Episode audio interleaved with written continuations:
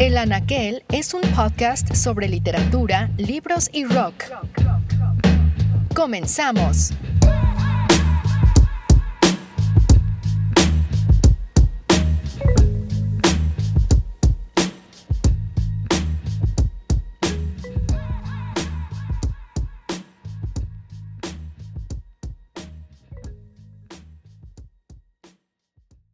Tal vez podríamos situar el inicio de la literatura alrededor de las drogas con Tomás de Kinsey y sus Confesiones de un comedor de opio inglés, publicada en 1821. Esto, por supuesto, deja de lado todas aquellas referencias a las drogas en textos y mitos más antiguos. Por ejemplo, en la Iliada se menciona una droga llamada nepente, que se tomaba con el vino y, y cuyo fin era eliminar todo el dolor y traer a sí mismo el olvido algo similar a lo que los opiáceos ofrecen hoy en día. Dicho esto, situamos entonces a De Quincey como nuestro primer antecedente moderno, justo en medio del romanticismo y cuya influencia generaría posteriormente el decadentismo, movimiento literario cuya postura veía al arte completamente opuesto a la moral y cuyos máximos exponentes son franceses, Baudelaire, Verlaine y Rimbaud, por ejemplo, y eh, cuya herencia recobraría fuerza posteriormente en los escritores beat y la contracultura de los Estados Unidos en los años 60. I saw the best minds of my generation destroyed by madness, starving, hysterical, naked, dragging themselves through the Negro streets at dawn looking for an angry fix. Avanzaremos así por algunos autores y libros que podrían ayudarnos a entender de qué va el tema de las drogas en la literatura. Y para hablar de esto nos acompaña hoy Marca Ellas, escritor, director de teatro, artista, cuyas recientes obras teatrales o performáticas incluyen El Paseo de Robert Balser, que se ha presentado en ciudades como Buenos Aires, Barcelona, Bogotá, Madrid y la Ciudad de México, así como una reciente performance en el que le dieron el Nobel en Buenos Aires a Jorge Luis Borges. Es autor, además de Drogotá, un libro mutante, a momentos ensayo, crónica y novela, pero también Carta de Amor a la ciudad de Bogotá. Y bueno, ese libro, por ejemplo, comienza con un fragmento de una carta que Burroughs escribe a Ginsberg desde esa ciudad en la que dice, Bogotá está en una meseta rodeada de montañas, donde sientes el peso muerto de España, sombrío y opresivo, que curiosamente está contenida en la correspondencia entre ambos, que en español se ha publicado como las cartas de la ayahuasca. La mayor parte del texto, sin embargo, se mueve entre dos polos, la hipocresía moral y económica contra el consumo de las drogas y, por el otro lado, el paseo del flanor sin dirección y sin prisa. Me gustaría comenzar la charla con una postura. En muchos de los libros que he leído al respecto, Junkie de Burroughs, por ejemplo, es casi una obviedad para el autor contestar a la pregunta sobre cómo llega una persona a las drogas. Me parece, en todo caso, una pregunta incorrecta para este podcast, por lo que me gustaría centrarnos en otro ángulo de la misma moneda. ¿Qué provee a la literatura el acercarse a las drogas? Regresemos a De Kinsey, que decía que consumir opio es un placer sensual. Mark, bienvenido, número uno. Y bueno, ¿qué, opinas de, esto? ¿Qué opinas de las drogas como un placer eh, hedonista? Bueno, hola, eh, buenas tardes y, nada, es un placer estar aquí conversando de este tema que, como sabes, me interesa bastante. Y bueno, las drogas, eh, digamos, eh, a mí me parece bien como un placer simplemente hedonista o como, o como una vía de escape a los problemas, pero la verdad es que yo siempre, eh, digamos, a pesar que también las he disfrutado en ese sentido, pero siempre también les, les he intentado buscar el lado creativo, ¿no? Entonces siempre eh, ya partiendo, o sea, un poco como, como Freud al principio, que, cuando empezó a tomar cocaína, que le parecía que le ayudaba a pensar mejor.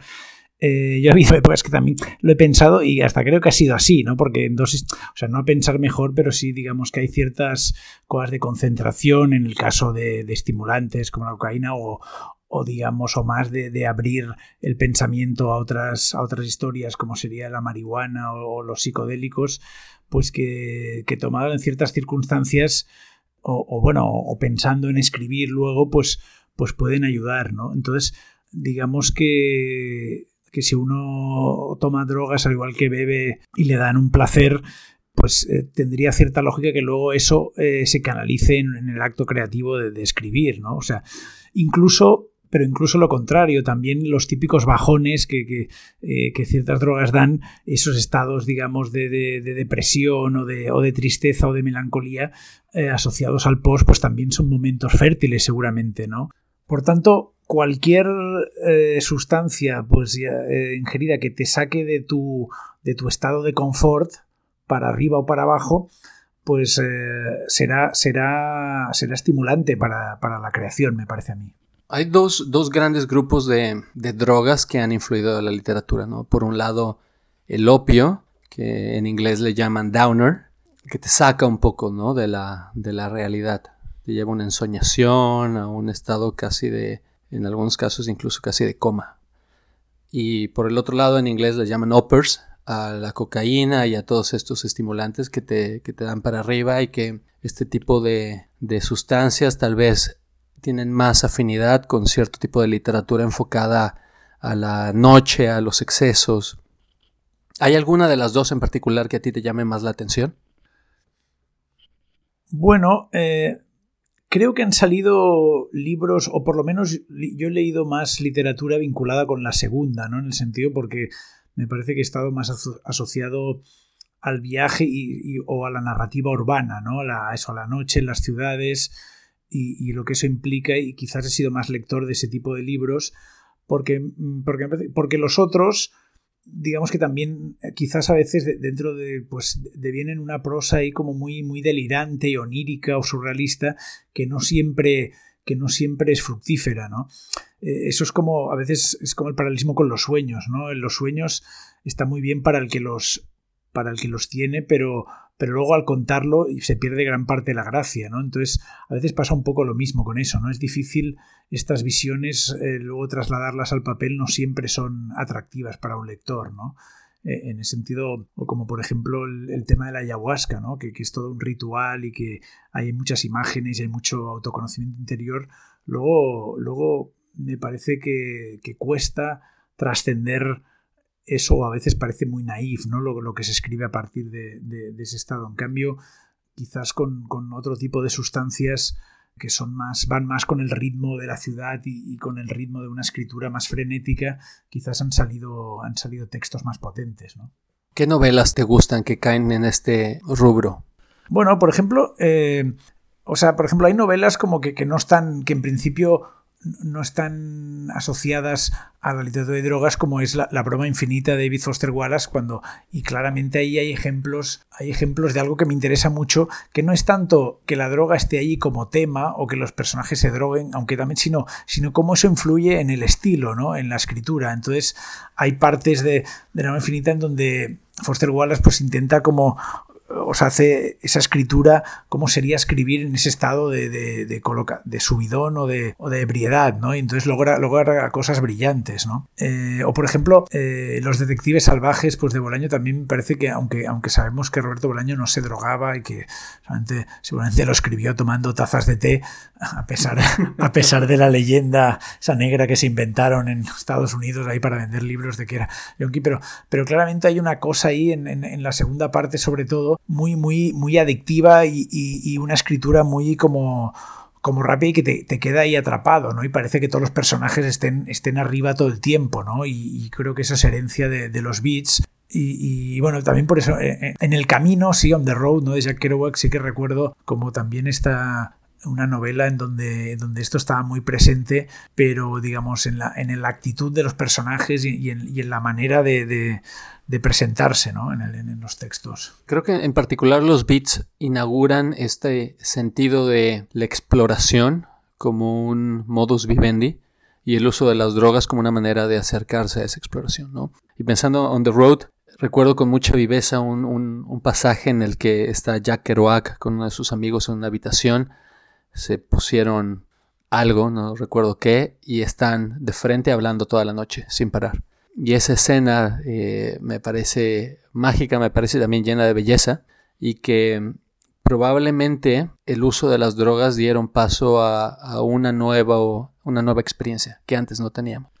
Sí, yo, yo en el caso de Road las escenas que recuerdo más son las de México, ¿no? Hay una ahí que, que, en ese caso quizás están más influidas por el mezcal, pero, pero el mezcal casi yo creo que es, es casi una frontera, ¿no? Porque es, una, es un licor, pero es un licor, digamos, casi eh, digamos, psicotrópico, ¿no? Yo lo veo en la frontera, para mí es casi, eh, dentro de las bebidas espirituosas, es, casi la más, la más droga, ¿no? En el sentido que consideramos droga, ¿no? Porque también, también si fuéramos en realidad justos, el, alcohol debería estar en esta categoría. Y ahí hay una escena en la cual ellos empiezan, llegan a un pueblo y hay una fía, hay un baile, empiezan a bailar y cómo está narrado ese baile y esa mirada de, Estados Unidos a México y esa, de repente esa fusión con las chicas y ellos y el baile, entonces me parece que ahí también se logra y digamos que no, que no, no está, que es distinto, por ejemplo, a lo que hace Malcolm Lowry en Bajo el Volcán, ¿no? aunque también está bajo el influjo de la misma sustancia, ¿no? pero digamos que ahí el, narrador es mucho más eh, autoconsciente o reflexivo, se, enrosca sobre sí mismo. En cambio, los beats siempre, eh, a pesar de, ese, ese, voltaje, pero te hacían también como, como estar observando todo un paisaje, ¿no? Y te metías dentro de ese paisaje, ¿no? Que, en el cual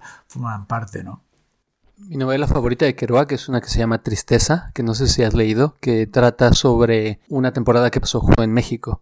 Y es una novela muy corta, pero, pero llena de magia y además llena también de esta filosofía que ellos empiezan a trasladar a sus libros que recobran del budismo, ¿no?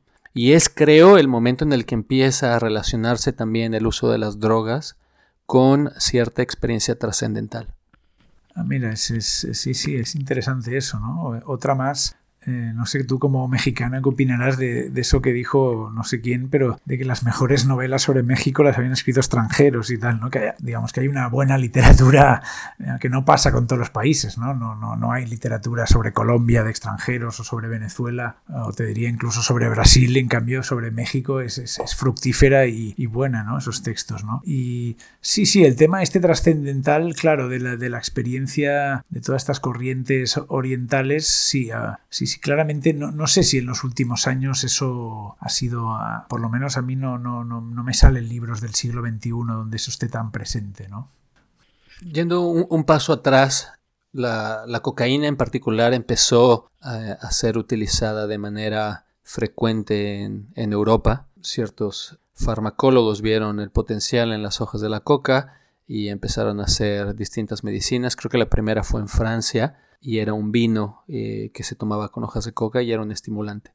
A partir de ahí estuvo bastante presente en la cultura popular y en el uso cotidiano y mucha gente lo usaba, hasta que fue en cierto sentido demonizado en Estados Unidos a partir de bueno, el periodo entre guerras.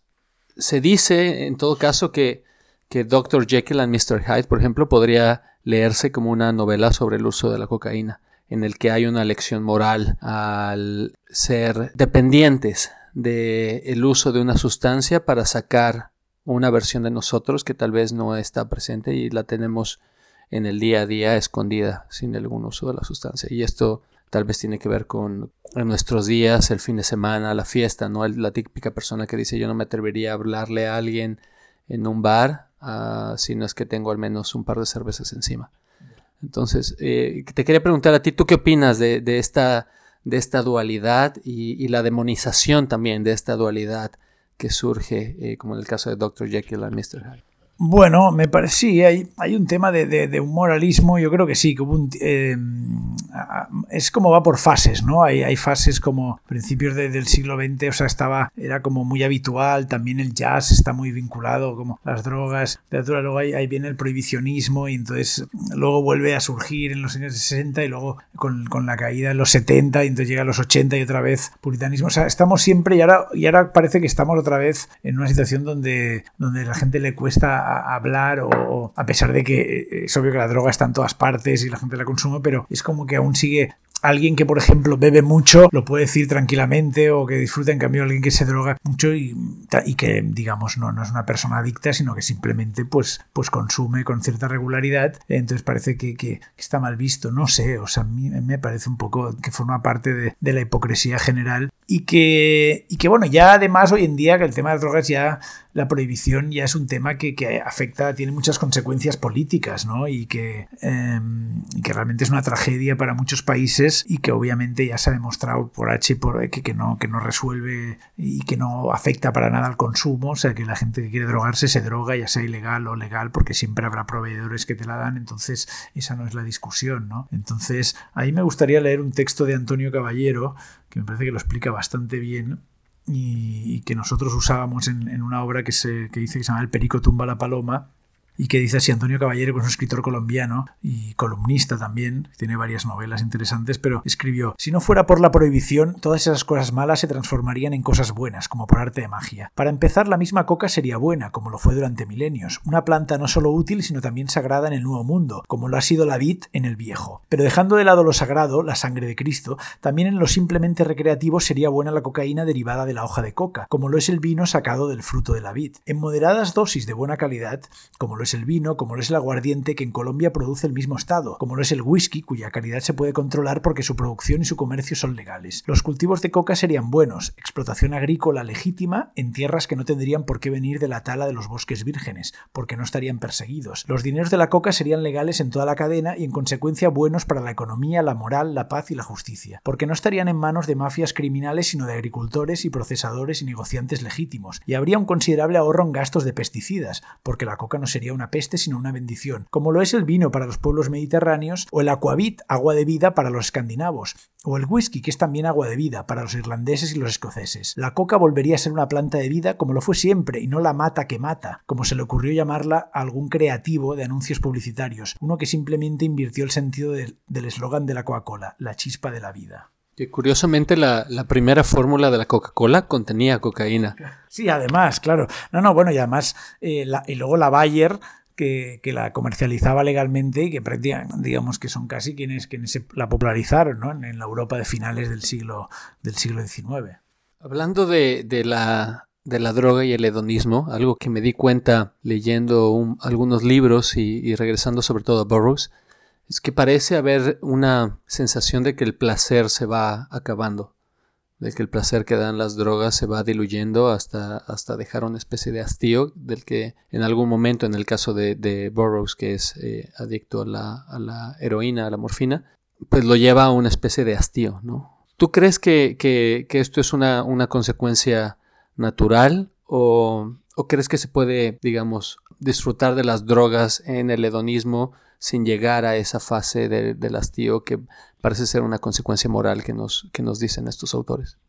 Hombre, eh, no, no, sé si una consecuencia moral o un hastío físico, o al final todo cansa, ¿no? O sea, es como, yo creo que hay épocas de la vida donde uno, uno tiene más la energía o las ganas de, probar ciertas cosas o está con unos estados de ánimo y que luego, pues luego hay otros que quizá no, no, no sé. O sea, yo la verdad es como también eh, empecé a consumir tarde y, más o menos como, como por suerte no, no nunca, o sea, he tenido periodos de más y otros en los cuales no he tomado, o sea, no sé, no, no me... Yo creo que el problema siempre es que se confunde el tema de, de o sea, con la adicción, ¿no? Que la adicción, como, como todos los estudios demuestran, ocurre a un a un pequeñísimo porcentaje de los consumidores, ¿no? Y que es evidente que esos luego los que salen en la prensa o cuando hay casos, digamos, de que son casos de salud pública, ¿no? Y que no son consecuencia de, de la droga en sí, sino de los problemas personales de esa persona, ¿no? Con, con, con lo adictivo. Pero, pero bueno, sí, sí que es verdad que por lo mismo que te digo, o sea, que hay, que es verdad que si, si uno consigue llegar a, a, ciertos puntos de clarividencia o de placer con las drogas, pues luego vendrá una, una, una bajada, ¿no? Y, y bueno, supongo que en el caso de Burroughs, que vivió muchos años, pues, pues claro, es evidente que, que, que, bueno, supongo que tuvo momentos más arriba, otros más abajo, ¿no? Pero él claramente es una prueba fehaciente de que, de que bueno, uno puede vivir muchos años y muchos años, de, que yo creo que se mueren antes los que hacen running cada día, ¿no? Que, que los que, que, digamos, cometemos pequeños excesos de tanto en tanto, ¿no? O sea, sí. que... Eh, pero bueno, sí, sí, es evidente que, que nada garantiza una especie de permanente felicidad, porque si no sería más. En realidad, las únicas drogas, así como quedan estas, son las, ficticias, como, como la soma de Aldous Huxley, ¿no? Que, que las, estas drogas ficticias que se inventan en, en, la literatura acaban generando, es así que generan este efecto pernicioso de atontamiento general y de, y de como de, de, convertir a la población en, en una especie de rebaño de ovejas para domesticarlo y manipularlo, ¿no? Sí, creo que algunas obras han, han, han, tal vez influenciado a esta, a esta idea de del el uso de las drogas va necesariamente eh, de la mano con la adicción. Que si te entiendo bien, no es así, las estadísticas muestran que no es así, pero muchas de las novelas que encontramos eh, giran alrededor de este tema. Y estoy pensando, por ejemplo, en Novela con cocaína, de este escritor ruso que se apellida Agev, no sé cómo se pronunciará en ruso, pero justo el epílogo termina con eso, ¿no? Encuentran al escritor eh, del manuscrito, de la novela, y bueno, el tipo ha muerto por una intoxicación con, cocaína. Sí, sí, sí. Es, eh, y bueno, un ejemplo más reciente, eh, tengo aquí delante mío un ejemplar de cocaína de Daniel Jiménez y también el, protagonista, el narrador, digamos, pues obviamente termina muy mal, ¿no? Con esta vorágine. Y bueno, la verdad es que sí, sí, sí, claro, también supongo que, digamos que es, es más, eh, quizás más rendible literariamente o más afectista a veces, ¿no? Este, si estás haciendo una especie de, viaje moral y esa redención del protagonista, no sé, quizás porque los no sé los,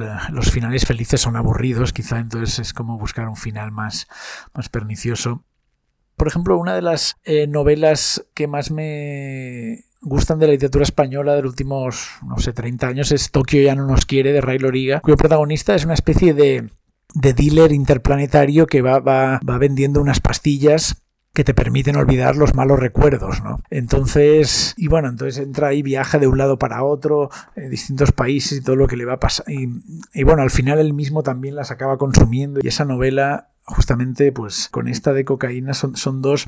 O, o, el día del Batusi de Casabella donde aunque claramente la droga no, no es lo, lo, principal porque es un, es un novelón que es un gran fresco la ciudad incluso. Pero por ejemplo, los personajes, hay todo el submundo de la droga y cómo, cómo la heroína que cuando entra en España, o sea, entra a nivel más masivo, finales de los 70, los 80 y todo el fenómeno de los yonkis y cómo, bueno, hay estas teorías incluso que fue la propia policía quien la metió en ciertos círculos para desactivar como mm, guetos contraculturales o hasta, o hasta como grupos, digamos, bastante críticos con el sistema, ¿no? Y ahí, pues el, ahí en Casa Bella eso lo, cuenta muy bien, ¿no? Un, un, relato que no, que no ha sido tan, tan explorado y como que siempre se le atribuye a, a los conspiranoicos y tal, pero que, que seguramente tuvo bastante de cierto, ¿no?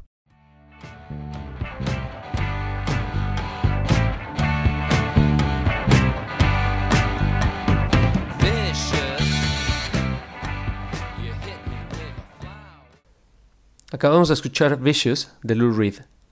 Después de la marihuana, la cocaína es la droga más usada en los Estados Unidos. 15% de los norteamericanos la han probado. Al principio se comenzó a consumir en Francia con el nombre de vino Mariani, una mezcla de tinto con la hoja de la coca, mismo que producía un efecto estimulante y revitalizador.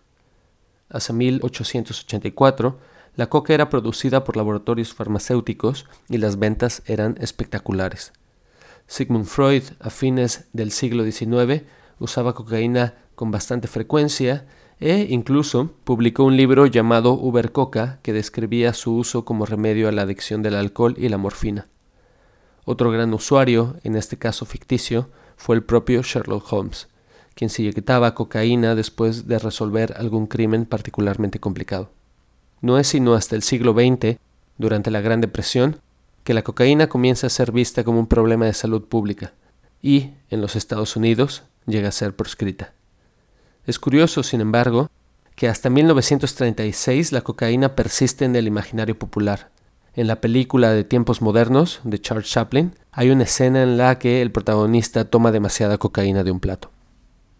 Regresando a los, a los beats y cómo ellos, producto de esta herencia del, decadentismo, regresaron al consumo de las sustancias y marcaron en cierto sentido la tendencia moderna al uso de, de drogas, alcohol y demás para la escritura. Recordemos que Kerouac tenía eh, este mito alrededor de, de su escritura en el que se sentaba a escribir y nunca corregía. Es curioso darnos cuenta que en cierto sentido le tomaron la delantera a Francia, que llevaba con esta herencia eh, en el siglo XIX y que se quedaron un poco atrás. ¿no? La, gran literatura sobre las drogas surgió en el siglo XX y surgió en Estados Unidos. Sí, sí, sí, eso sí, sí, fue así, ¿no? O sea, como después de la, de la Segunda Guerra Mundial y en, ese momento de crecimiento y del... también por, supongo, la, importancia y el peso, digamos, eh, cultural y, como de, país dominador o más influyente. Y también porque, bueno, supongo que ese, ese, ese crecimiento económico generó como una sensación, ese falso bienestar, digamos, de sociedad que se acomoda y, de, y del tema del consumismo y de formar la familia y de comprar muchos electrodomésticos y tal, pues generó un, rechazo y, toda esta gente pues que decidió que, que, que en vez de, con, tener su casa en los suburbios prefería lanzarse a la carretera, dejarlo todo y, salir ahí y viajar y correr y, tener experiencias que le llenaran más que, que, bueno, que lo que le proponía el, sistema como, como la garantía de esa felicidad, ¿no? Que no era tal. Pareciera ser una consecuencia tal vez de todo este fenómeno que la Escuela de Frankfurt describió como la sociedad de masas, la capacidad de elección restringida a los artículos que puedes comprar en el supermercado y, el vacío que eso genera. De hecho, Junkie, en cierto sentido, el, el, el, el, prólogo que escribe Burroughs al respecto de la novela habla sobre ese vacío que siente y que, y que se podría leer como una justificación o una explicación de por qué llegan las drogas, aunque yo lo leería más bien como un retrato tal vez del momento que vive la sociedad digamos, también ahí sí que funciona el tema de, de, escapatoria o de busca de otra realidad, porque la realidad está la de tocar tangencial del consumo y del, de eso, del, del, supermercado y del comprar y de la tarjeta Visa, como que no, que por ahí no, no va la cosa, ¿no? Entonces, claro, también luego por eso ya su viaje ya tuvo que salir fuera de Estados Unidos, ¿no? Tuvieron que irse a Tánger o buscando otros territorios en donde hubiera más esa libertad. Es muy curioso también ver la evolución de la obra de Burroughs. Su primera o una de sus primeros textos es Junkie, que es una novela hasta cierto sentido convencional. Y después de esta novela empieza a experimentar. La siguiente novela me parece es El almuerzo desnudo, que es un delirio completo ¿no? y, que, y que surge en cierto sentido del accidente o algunas personas dirían asesinato de su esposa, que colocadísimos, le ponen una manzana en la cabeza, quieren recrear el acto de hotel. Burroughs toma su, su, pistola, dispara y en lugar de darle a la manzana le da a la, a la cabeza. Y esta escena está presente, por ejemplo, en, en, el almuerzo desnudo. Y toda la novela es un, un viaje delirante y muchos de sus libros posteriores son experimentales desde el punto de vista formal o completamente delirantes desde el punto de vista de, del fondo. No toda literatura sobre las drogas sigue esta dirección, pero en el caso de Burroughs me llama la atención ese, ese proceso. Sí, bueno, es que claro, eh, si te pones a pensar realmente haber matado a tu mujer ahí jugando a Guillermo Tell, ahí con la manzana y tal, pues es, de estas experiencias que supongo que, que tienes que, que, meterte bastantes cosas para, si no olvidarla, al menos no, no tenerla presente constantemente, ¿no? La verdad es que son de, de esas sí, sí, o sea, es como que son pesos que debes cargar toda la vida, ¿no? La verdad es que es todo, todo un delirio, ¿no? El, el asunto. Y Sí, la verdad es que el almuerzo desnudo yo lo intenté leer varias veces y es que es complicado, ¿no? O sea, es como que requiere ya, digamos, uno como lector, o sea, no lo disfrutas ahí en Cronenberg hizo ahí una película que intentaba como que, que también era a ratos, eh, es, es, visualmente brillante, pero también te acaba como, te acaba ya empachando, ¿no? De tanto delirio, ¿no? Pero bueno, me parece que, que, que esos experimentos son son potentes y abren la vía para, para, otro tipo de textos, ¿no? O sea que en ese sentido, sí, Burroughs es, es, es bastante particular, ¿no? Es casi abre una línea él por sí mismo, ¿no? Este libro de Junkie termina con el descubrimiento de Burroughs de la ayahuasca y, y la frase que cierra el libro dice, tal vez encuentre en la ayahuasca lo que he estado buscando en la heroína, la hierba y la coca, tal vez encuentre el colocón definitivo. Creo que poco después la, la, contracultura estadounidense retomó esta intención y convirtió la experiencia de las drogas en cierta búsqueda trascendental a partir del uso de sustancias. Es cuando surge el, LSD, eh, hay una intención eh, mucho más clara de investigar qué onda con el peyote, con eh, los hongos, con la ayahuasca. Blake decía que el, camino del exceso lleva a la, sabiduría y, en cierto sentido mucha gente estaba buscando a partir del uso de las drogas cierta revelación o cierta sabiduría. Eh, en mi caso, por ejemplo, al, usar ciertas sustancias he tenido casi ese acercamiento místico, ¿no? Con, conmigo mismo o con, con revelaciones que tienen que ver con mi vida. Y sin embargo, este tema de la, de la, de la búsqueda tal vez trascendental no está tan presente en la literatura como tal, y sí más en libros de culto como las enseñanzas de Don Juan y, este tipo de, de, libros que un poco dan una vertiente de la autoayuda hacia, hacia las personas interesadas en el consumo de alucinógenos y sus eh, sustancias similares. Eh, sí, sí, sí, o sea, es una lástima. Bueno, yo creo que, bueno, igual están por ahí, no, no, no los hemos visto o tal, pero, pero claro, eh, todo el tema, todo lo que implica, eh, pues eso, ir a una, una, sesión de ayahuasca, por ejemplo, como las que se hacen en, en Colombia, ¿no? Desde, desde, bueno, y decidir ahí con quién lo vas a hacer, irte ahí a una finca, pasar la noche, eh, la música, el chamán que viene del Putumayo, que está ahí, pues la mayoría de gente, cada uno va a lo suyo, tiene su propio, eh, luego al día siguiente si te quedas ahí dormir, pues comida o no sé qué, pues obviamente ahí hay un material, o sea que podría ser, pero digamos que se podría escribir una, una, novela de amor, ¿no? O sea, de una pareja que un, un, fin de semana que va allí y a raíz del viaje, por ejemplo, pues ya se separan, no sé, por decir algo, ¿no? O sea, que quizás a veces porque con el tema de los drogas pasa eso, ¿no? Que cuando, cuando sale el tema ya es como que, que eso ya eh, parece que canibaliza lo otro, ¿no? O sea, como que si cuando dices, bueno, puede ser una situación más de fondo, igual que a veces pues los bares, digamos, son escenarios de una novela, pero nadie dice que es una novela de alcohólicos, ¿no? O sobre el alcohol, ¿no? O sea, yo mi postura no es tanto de, hacer apología, sino como de naturalizar, o sea, que no pasa nada, ¿no? O sea, que, es como que, un personaje mm, pues esté como eso, esté yendo cada mes a sesiones de ayahuasca, pues bueno, se puede combinar con otro que, no, ¿no? Quiero decir que son, me parece que son, son temas fértiles para, para escribir todo tipo de novelas, ¿no? Bueno, Sherlock Holmes era un, uh, usaba cocaína y lo usaba inyectada para relajarse después de los crímenes que resolvía. Estoy pensando, por ejemplo, en el, en el caso del MDMA, que el debate está, está cambiando. Eh, en Estados Unidos me parece que ya hay test clínicos donde están usando esta droga para el tratamiento del post-traumatic disorder, que sobre todo viven los soldados que regresan de la guerra. Y con esta sustancia en específico, durante un festival, Burning Man, eh, tuve una experiencia casi, casi mística en el que estando en mi tienda de campaña, después de pasar la noche recorriendo el festival, que prácticamente es una zona de obras de arte en medio del desierto y de música en vivo con DJs encima de autobuses. Llegué a mi tienda de campaña, intenté dormirme y tuve como una especie de diálogo conmigo mismo, una especie de desdoblamiento de la conciencia. Y esas cosas que, que, discutí todavía las recuerdo y, y en cierto sentido tienen presencia todavía en mi vida al día de hoy. No fue la, digamos, un, cambio transformador a nivel de decirte soy otra persona después de esto que sucedió, pero sí creo que me acercó de una manera muy distinta conmigo mismo que, no había tenido en mucho tiempo. ¿Tú has tenido experiencias similares que se acerquen a esta idea que tenemos del misticismo?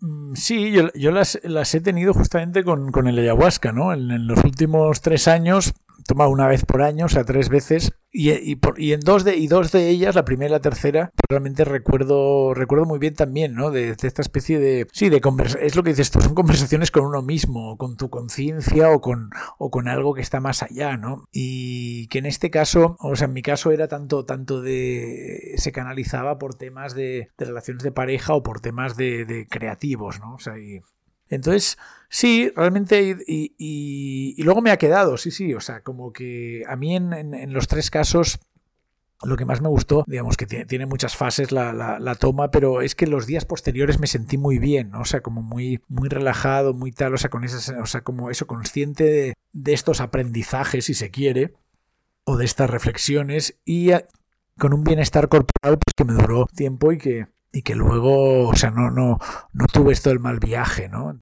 Y con, y con MDMA, pues sí, alguna vez, alguna vez también, ¿no? Estando en algún club o en una discoteca, o sea, hay, hay momentos cortos y tal que más que incluso ya dentro del baile eh, te aíslas en ti mismo y entonces ahí ahí pasan cosas, ¿no? En el, tengo un amigo poeta, Eduardo Escofet, que él, siempre dice que, que, casi todos sus poemas se le ocurren ahí, ¿no? En la pista de baile y tal, ¿no? Que a veces incluso eh, para iba a apuntar ahí con notas en plan, ¿no? Que ya que es algo ya raro de hacer en un club, ¿no? Pero pero sí, ahí, ahí está, ¿no? Que, que son esas cosas que, que, que pasan, ¿no? También con, con, el ácido puede, puede pasar, ¿no? Y es interesante, ¿no? O sea, justo yo, yo en eso, como además mi, mi, por mi carácter nunca he sido de tanto del exceso, ¿no? De llevarlo, o sea, de, siempre he pensado que en, que en, las drogas menos es más, ¿no? O sea, como a veces es como que también igual siempre les tuve como bastante respeto y, mi acercamiento ha, sido progresivo, me parece, pero bueno, que hay ahí como, igual sí, los que somos ateos y tal, que no, pues en estas cosas de repente, como justamente vas predispuesto a no creer, ahí te sorprenden, ¿no? Estos momentos, ¿no? Porque no te esperas que,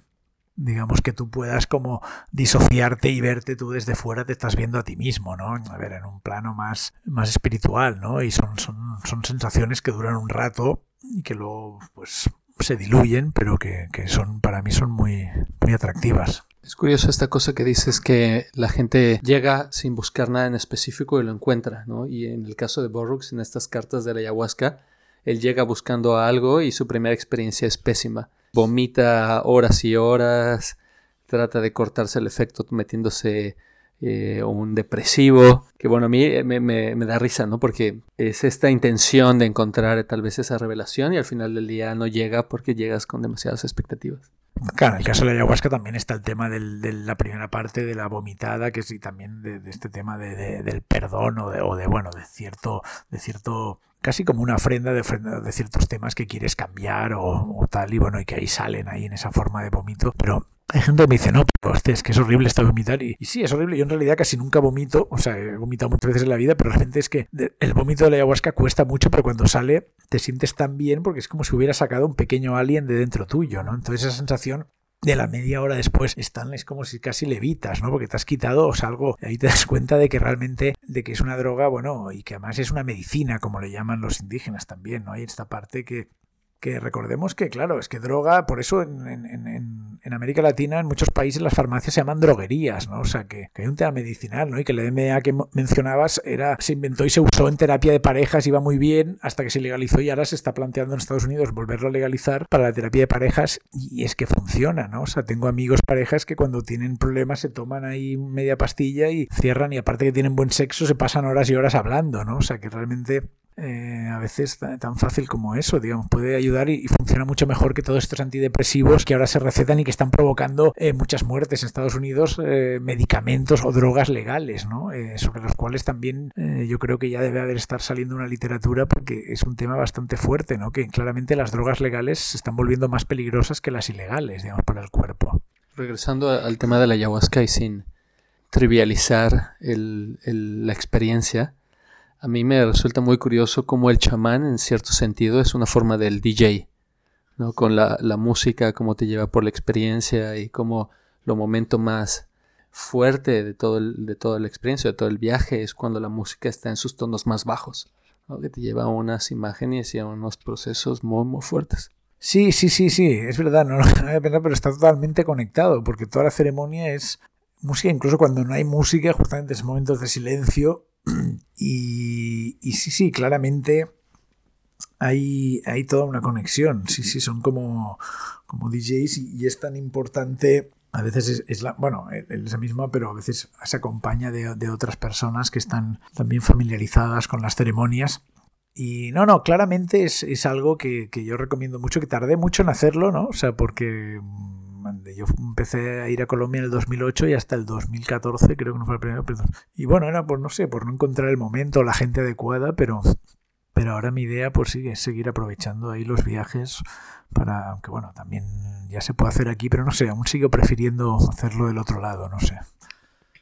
Ahora, otra alternativa de otra propuesta que tiene la literatura de las drogas está relacionada a lo que decíamos del decadentismo, de dinamitar en cierto sentido, las estructuras morales en las que, en las que vivimos. Y pienso, por ejemplo, en dos libros. Uno de ellos es eh, No puedes ganar, de Jack Black, y el otro es Los hijos de Jesús de Dennis Johnson, en el que en ambos se retrata la vida de los parias, de los ladrones, de los marginados, de los desposeídos, en inglés les llaman outcasts, y pues son vidas sórdidas, rapaces, pero no ausentes de belleza. Y creo que esa literatura a mí me, me llama mucho la atención. Habla sobre una manera de estar en el mundo fuera de los moralismos y de las historias de redención y también ajenas a las consecuencias morales, como la, novela del escritor ruso que comentamos hace, hace un momento. Al final del día, cuando hablamos de, este tipo de personas y si, queremos dinamitar la estructura moral convencional, tenemos que hablar de la gente que vive alrededor, no en la periferia. ¿Qué te parece a ti esta literatura? ¿Y hay algo de este grupo de excluidos que también te, atraiga? Eh, sí, no, claramente. digamos, concretamente estos dos libros que mencionas no los he leído, aunque ya pasan a partir de hoy a estar en, en el top 10 de lecturas pendientes. Pero sí, claramente, bueno, lo que decía, ¿no? Los personajes de, de Casabella o de Bolaño o de otros autores que. o de, o de Julián Herbert, ¿no? El mexicano. O hasta, bueno, el propio Carlos Velázquez también. O sea, hay, hay como una serie de escritores y justamente sí, de buscar Sí, es interesante esto de dinamitar la moral o un poco ser, ser una especie de, de, detonador de, la, de, las buenas costumbres o, del, o, de, o de la comodidad, ¿no? O sea, a mí me parece que a mí me interesa tanto como escritor o como cuando ejerzo de director de escena un romper o, esa comodidad del espectador, ¿no? Eh, tanto física cuando puedo, en el sentido de, que sea un, espectador que se mueva, o, si no mental, o sea, sacarle de, lo que espera o, de las convenciones del propio género, ¿no? Y, y, bueno, de ahí esos experimentos a veces salen fructíferos y a veces menos, pero me parece que que esa apuesta, pues eh, eh, el espectador, bueno, cierto espectador exigente la valora, ¿no? Aunque, aunque sean las obras resultantes, ya sean libros o performance, obras de teatro, sean más imperfectas, me parece que ya la perfección es un poco aburrida, ¿no? Y justamente desde estos márgenes o desde este, desde esta exclusión del sistema, en el sentido de de los que no de los que no estamos en la rosca o no no no no nos dan no nos dan esa parte del pastel del dinero público que, que, a los creadores pues a veces consideramos que nos pertoca pero bueno que el que reparte pues reparte a su mejor criterio entonces bueno uno pues se, se coloca ahí en ciertos márgenes y desde ahí pues tiene que ser como esa mosca cojonera, ¿no? Que está ahí como... Sí, el, todo el tema de las drogas mm, pues está a veces vinculado con eso, aunque, aunque obviamente dentro de, esos centros de poder eh, también son, o sea, son casi tan consumidores o más que los de los márgenes, ¿no? Claro, a mí, eh, cierto, queremos tal vez limitarlo como a cierto tipo de personajes de los que vemos desde un aparador, pero está mucho más cerca de lo, de lo que pensamos. Ahora eh, nos estamos acercando al, final del, programa y bueno, puedo imaginar que haya gente que nos escuche y piense que estamos glorificando el uso de las drogas en un mundo cuyo tráfico genera tantos males y, esto yo lo tengo particularmente claro por ser de México y por entender cuál es la realidad que el tráfico de drogas ha generado en, el país. Quiero leer algo que escribiste en tu libro Drogotá y me gustaría también que tal vez comentaras algo al respecto. Estar en contra del consumo de cocaína me parece tan legítimo como estar en contra del consumo de carne de vaca o de beber refrescos con azúcar. Es evidente que la cocaína no es algo inocuo, pero qué sustancia que ingerimos lo es. Tengo amigas que no pueden comer lechuga, por ejemplo. Y no estoy banalizando, simplemente digo que el asunto es complejo, depende más de la inteligencia, del cuerpo de cada uno, de la educación recibida sobre drogas, del autocontrol de los excesos. Finalmente, se trata de acercarse al consumo de drogas desde el placer y no desde la desesperación. Pues eh, sí, eh, sí, sí, es eso. Es que no, no. A mí me parece que justamente no. Yo creo que ya las drogas han existido siempre en toda la historia de la humanidad, entonces es que no, no hace falta glorificarlas, que son algo que está ahí y justamente lo que hay que abogar es porque haya una educación sobre drogas en las escuelas para que la gente pues tenga la capacidad de, de decidir y de escoger las, que, las que quiere consumir en cada momento de su vida. ¿no? Y en ese sentido, también eh, ahora hace poco leí un libro de Ayelet Wallman que se llama Un buen día, ¿no? de, que habla de las microdosis del SD que ella toma, que decide tomar durante un mes, pero luego hay un capítulo donde habla de cómo, porque ella se preocupa de que, claro, de cómo hablarle a sus hijos que ya están empezando a ser adolescentes las drogas, ¿no? Y claro, no quiere ser una madre y no quiere darle los mensajes de la DEA o de la prohibición, pero tampoco justamente tampoco quiere glorificarlas, ¿no? Y decirles qué tal, pero y ahí ella pues llega a la conclusión que la mejor política educacional hacia sus propios hijos es la de la prevención de riesgos, ¿no? O sea,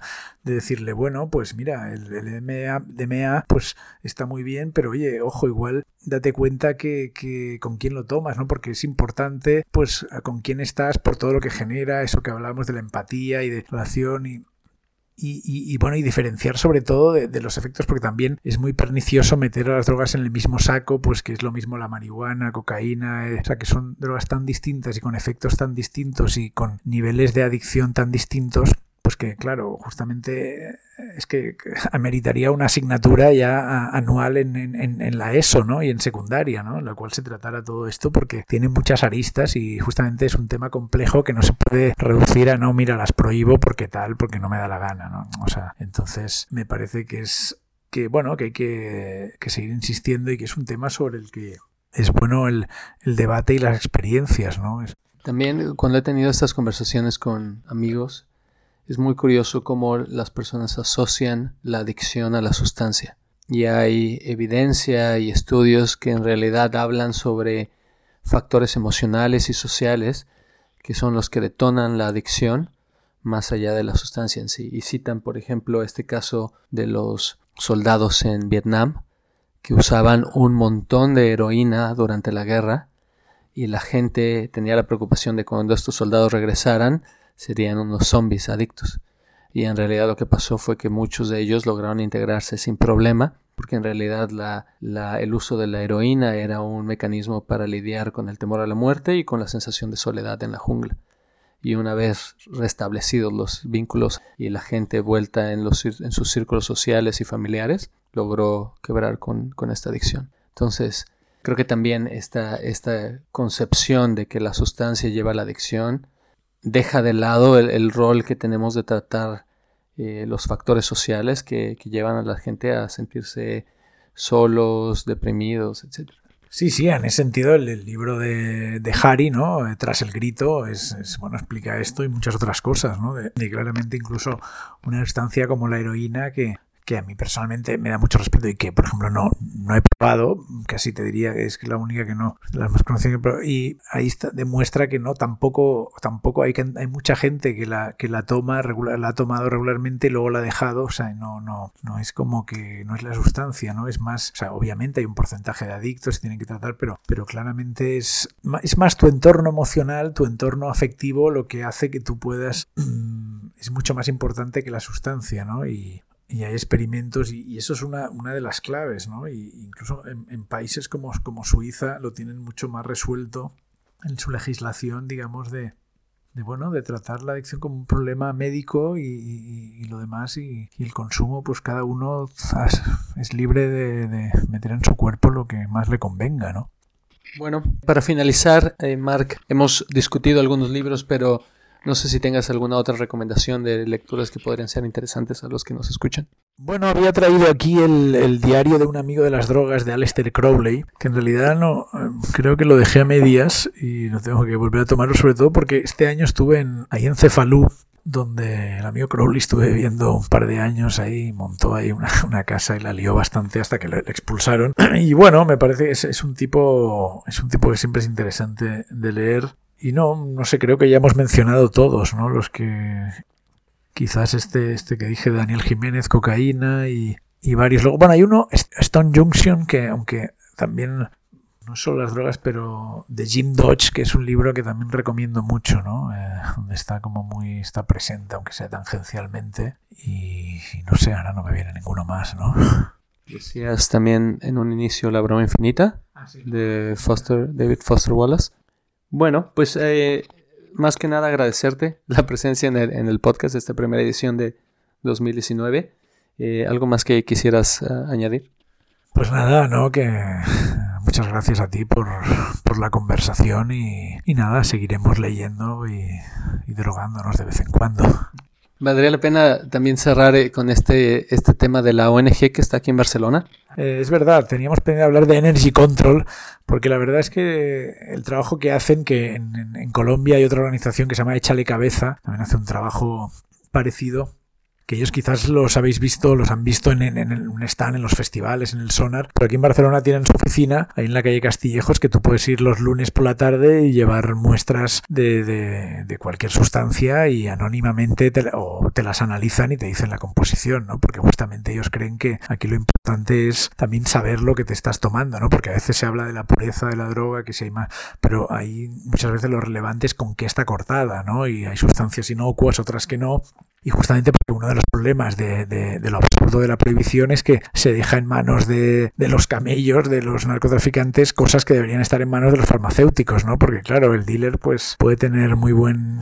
pero no es un químico en la mayoría de casos, ¿no? Entonces, claro, eh, y no se pone ahí a mirar si, si, si esto ha sido cortado con esto o con lo otro. Entonces, el trabajo de Energy Control es potente, aparte de que de que yo está, tener conversación y la gente sabe de lo que habla y más allá de los análisis, incluso también ofrecen asesoramiento psicológico en, en casos ya de que se, se, haga falta, o sea que tienen una visión como drogas en la cual muy, muy, muy científica y muy, muy realista también, ¿no? O sea, es como, bueno, si además hay un archivo, o sea, ellos van de, de, cada pastilla, pues le toman foto y van para, para saber un poco qué hay en el mercado y qué es lo que está qué es lo que corre por ahí, ¿no? Porque, porque finalmente, pues, y ahí te das cuenta de los porcentajes. Ahora la última vez que, que estuve me habló de que cada vez hacen las pastillas más gordas y le meten más cantidad de... Y dice, y claro, dice, es que esto no, no es demasiado, ¿no? O sea, con mucho menos ya tienes el efecto, o sea, es como...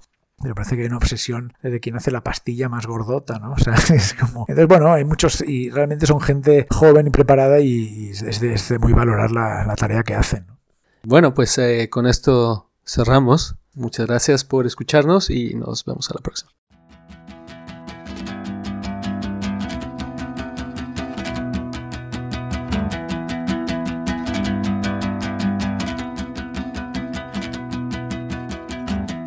I was alone, falling free, trying my best not to forget what happened to El Anaquel es un podcast sobre literatura, libros y rock